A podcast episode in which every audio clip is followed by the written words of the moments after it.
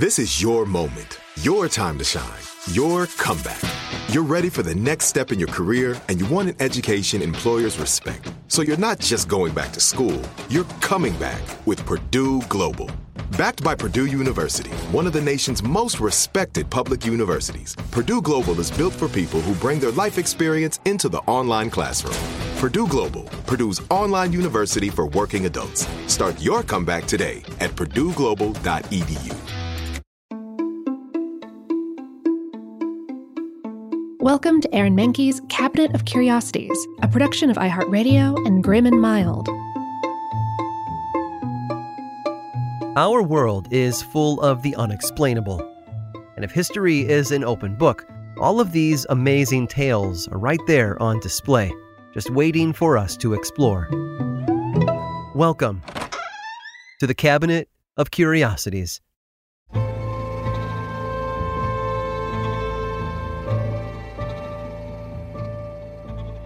For children, a darkened bedroom can be one of the scariest places on Earth. There's a reason popular culture is rife with stories about inanimate playthings coming to life. The Twilight Zone's Talking Tina, Bart Simpson's sentient Krusty the Clown doll on a Halloween episode of The Simpsons, and perhaps the most famous of all, the murderous Chucky from the popular Child's Play film franchise, all of which have haunted the nightmares of children and adults alike. But where did our fear of evil dolls come from? Is it the cold, black void of their unblinking eyes, the rigid movements of their arms and legs, or could it be the tinny, robotic voices emanating from deep inside their chests? Thanks to Thomas Edison, it was all three. Back in 1890, Edison saw how technology was changing. In fact, he was responsible for a lot of those changes, and he believed that there was no better place to explore its benefits than within the home. He had already made history with the phonograph 12 years earlier, but its lack of success in the market had led him to abandon the project. Other inventors stepped in to advance what Edison had begun, specifically by replacing his tinfoil wrap cylinder with one made entirely of wax. The breakthrough was achieved by Alexander Graham Bell, his cousin Chichester Bell, and frequent collaborator Charles Tainter. Edison recognized the benefits of using wax instead of foil and debuted his updated phonograph in 1888, produced by his Edison Phonograph Company. That company was eventually bought by a man named J. S. Lippincott, who saw phonographs as perfect for the business world, specifically for dictation purposes. Edison, however, believed the device's future was within the average American home, and he wanted to demonstrate that belief in a profoundly bold way. He got to work in his New Jersey lab on a new product, one that would be made for children, not adults. It was a doll measuring 22 inches tall and fitted with 4 wooden limbs. Its porcelain head boasted a long mane of hair, and its metal torso held a tiny phonograph inside, the sound cone of which pointed out toward the holes in the doll's chest, so kids could hear 20-second-long nursery rhymes and songs. All they had to do was turn the crank on the back of the doll a few times, and suddenly they'd hear Jack and Jill, or Mary Had a Little Lamb, pumping out from the minuscule wax disc inside. At least that's what they expected to hear. Unfortunately, the dolls were often returned due to the wax records being broken or the sound quality being dismal. It was believed that a few of the women working in Edison's factory had recorded the sound bites, which came out distorted and incomprehensible when replayed via the minuscule phonograph, especially after repeated use. Although Edison had expected these dolls to wind up in the arms of all kinds of children, their price tags made them affordable only to the wealthiest ones, whose parents could actually afford them. A doll without clothes sold for $10 back then, while a fully clothed version sold for $20. If they were on store shelves today, those prices would be $200 and $500 respectively. Worse yet, the dolls were heavy, weighing 4 pounds apiece, and customers often demanded better quality in terms of sound and manufacturing, especially given their cost. Edison, when asked about them, often referred to them as his little monsters. They were more trouble than they were worth, and after only 1 month in production, he shut the whole operation down. Edison was believed to have made over 2,500 dolls, only selling 500 or so during those turbulent weeks on the market. He had also planned on building a second version, with better internals and clearer sound, but there was no way to get the cost down. Combined with the mountain of debt crushing the company, any chances for a Talking Doll 2.0 were dashed pretty quickly. Today, Edison's talkative toys are considered one forgotten loss among many of the famous inventor. And by today's standards, they're charming glimpses into how technology has advanced at the turn of the century. Just make sure you admire them with the lights on.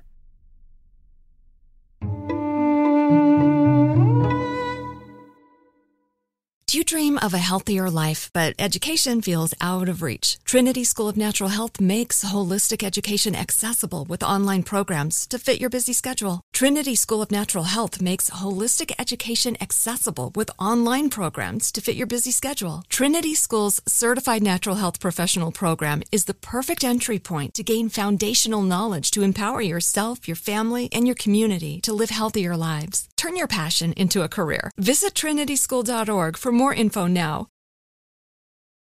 This episode is sponsored by Intuit. Here's a story for you. Once upon a time, a young woman was haunted by the ghosts of bad financial decisions, with credit card debt and an empty savings account looming over her every day. When she tried to ignore these ghosts, they only grew bigger and scarier, and these ghosts of her bad financial decisions were stopping her from living her best life. So she decided to face them head on and take control of her finances with help from Intuit. Intuit helps you face your financial fears with confidence through products like TurboTax, Credit Karma, QuickBooks, and MailChimp. Whether you're trying to manage your money or trying to run a business, Intuit gives you the confidence to take control of your finances so you can live your best life. Intuit is the financial platform that helps everyday people prosper. Intuit has helped 100 million people live their best financial lives.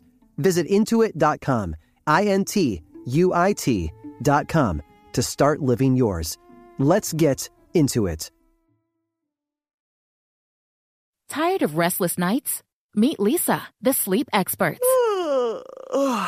Here at Leesa, we know that good sleep is essential for mental, physical, and emotional health. That's why their mattresses are made for exceptional comfort and support, catering to every sleep need. Check out Leesa's Sapira Hybrid Mattress, named Best Hybrid Mattress 5 years running. Sleep hot?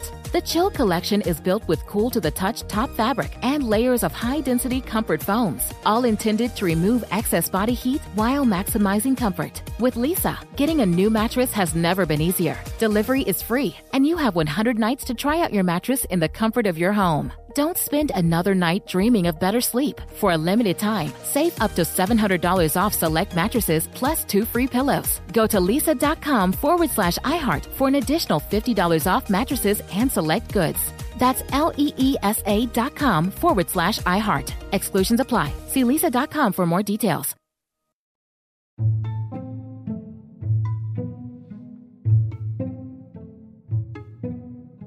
Famous people aren't just fascinating while they're alive. They also keep us asking questions long after they're gone. When Albert Einstein died in 1955, pathologist Thomas Harvey conducted an autopsy on his body and removed the physicist's brain. Then he took it to the University of Pennsylvania to be studied. It was dissected, and pieces were handed off to other experts for further examination. In the end, a large portion of Einstein's brain was preserved by Harvey, while much of it was cut into small pieces and put on display in museums and laboratories later on. His wasn't the only body part saved for posterity either. Visitors to the National Museum of Health and Medicine in Silver Spring, Maryland can see fragments of President Lincoln's skull alongside the bullet that killed him. Truth be told, the preservation of body parts belonging to historical figures is fairly common, and it's been going on for a long time. Way back in 1610, astronomer Galileo Galilei was attacked by the Roman Catholic Church for his belief in heliocentrism. By claiming that the Earth revolved around the sun, and not the other way around, Galileo went against the commonly held belief that the Earth was the center of the universe. An inquisition was formed, and he was accused of contradicting the Church. The deck was stacked against him, as experts of his day, also known as qualifiers, concluded that the astronomer was wrong in his assessment. Holy Scripture dictated that the Earth stood still while other planets moved around it. Galileo was ordered to stop discussing heliocentrism going forward, and it was not to be taught or written about unless he wanted to receive further punishment. And he agreed, although he didn't stay silent for long. He published a book soon after, which featured a dialogue between a scientist, a philosopher, and a scholar, where the concept of heliocentrism came up more than once.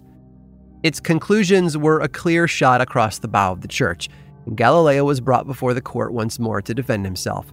He was found guilty of heresy and sentenced to a lifetime of house arrest, which is how he spent the rest of his days. It wasn't all bad. He welcomed guests to his home, and he continued to write, publishing books that eventually found their way into the hands of great thinkers like Albert Einstein. Then, in 1642, Galileo died of heart failure, and the world lost one of its stars. Now, he was originally meant to be buried alongside his father in the main body of Italy's Basilica of Santa Croce. Instead, the Pope had his body placed in a small, unmarked grave, continuing his punishment, and it would reside there in obscurity for almost 100 years. Attitudes changed in 1737, though, by which time Galileo's actions didn't seem so sacrilegious anymore. So a monumental tomb was erected in the basilica in his honor. His remains were exhumed and placed within the new tomb, giving the disgraced scientist both the respect and the peace he had deserved all along. However, during the move, 3 of his fingers, as well as a tooth, were all taken off his corpse. Not theft, but an act of admiration by men who saw Galileo as a saint, despite the church's views. The fingers and tooth found their way to numerous owners over the years. One finger, his middle finger, in fact, was sealed in a glass egg and put on display in museums all over Italy, while the 2 others wound up in a private collector's vase around 1905. And that was where the trail went cold, with no one knowing exactly what had happened to the missing appendages. Until 2009. That year, the vase was put up for auction. It had been kept inside a wooden box adorned with a bust of Galileo on top, although the label describing its contents had fallen away. The new owner had opened the box with his daughter and did some research of their own, coming across the story of what had happened to the man's remains and how they had been tampered with during their move. Tests were run on the finger, confirming that they once belonged to the man who had watched the stars and stood up for what he believed in. Today, they are on display in Florence, Italy, pointing up toward the sky, just like their owner had done so many years before.